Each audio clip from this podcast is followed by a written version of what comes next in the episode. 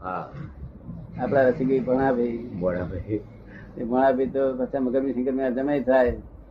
તે મગરભાઈ ને ફોન કરું કે દાદા નું કાલે છપાશે બધું તું કરો માં હા. જો તાર મેં કહું છાપવા હારું પાંચ રૂપિયા આલીએ તો છાપે મફત છાપશે. આ તો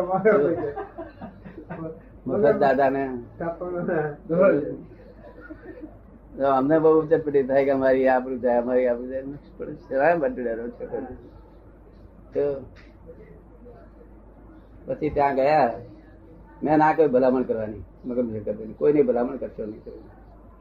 તમે જુઓ આ બધું શું થાય. છે કોઈ દાડો આવે નહીં ભાગે આપડે તો આવ્યું છે. પછી અંદર ગયા મોટા ફોજદાર તો આમ જોઈ લો ને બધી વાતે સાંભળેલી હોય તો.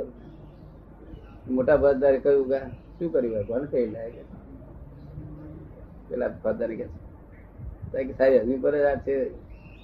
અને અનબેલેબલ છે. ત્યાં કે હું લાવો કાગળ પર કે અનબેલેબલ ને બદલે હું હું લખું છું કે બે નહીં, અમે બે લઈને ચાલો ચલાવી દઈએ છીએ. એટલે ખાલી બસો રૂપિયા લખશે ચંદ્રભાઈ જામીન આપે પછી પોલીસ વાળો આવ્યો કે મને કહે ફોજદાર સાહેબ એમ કહ્યું છે કે ટિકિટ ના પૈસા તું તો માગીશ નહીં મારા પોતાના આપીશ કે ટિકિટ ના પૈસા માગીશ નહીં આપણે અમારે જે ટિકિટ બિકિટ એ બધા મારા પોતા આપીશ મેં ના એવું ના કરશો.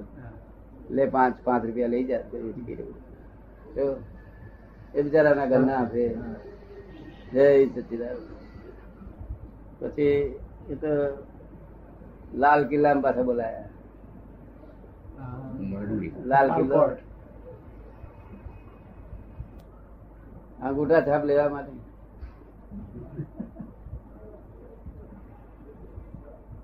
અને પછી આ તો મેં તો જોયેલું ના હોય તો ભના કયો આવે ચંદુબી જોડે બિચારા આવે. ગોણા બી આવે જોડે. લાલ કિલ્લામાં જયા પેલા માણસ બારી વાળો કે છે, ક્યાં છે આરોપી? એ બોલાવી લાવો ને મને કે છે.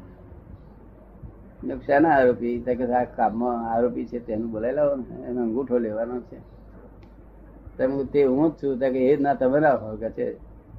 તો બીજું કોઈ હશે બોલાઈ લાવો કે છે. પણ હું જ છું, કહ્યું.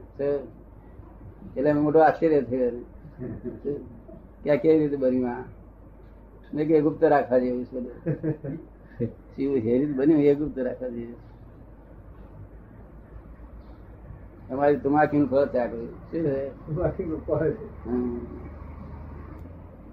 એટલે પછી એને લીધા. ત્યાર પછી આ બધા બધાને ખરાબ લાગ્યું. મેં ખરાબ કેમ લાગે છે? અરે આ અંગૂઠો પાડવા માટે આવ્યો છે. કોળિયાના નાથનો બાબરીયો હતો. અને પાટીદાર નાથનો પટેલ પાક્યા પહેલો નંબર લાગ્યો.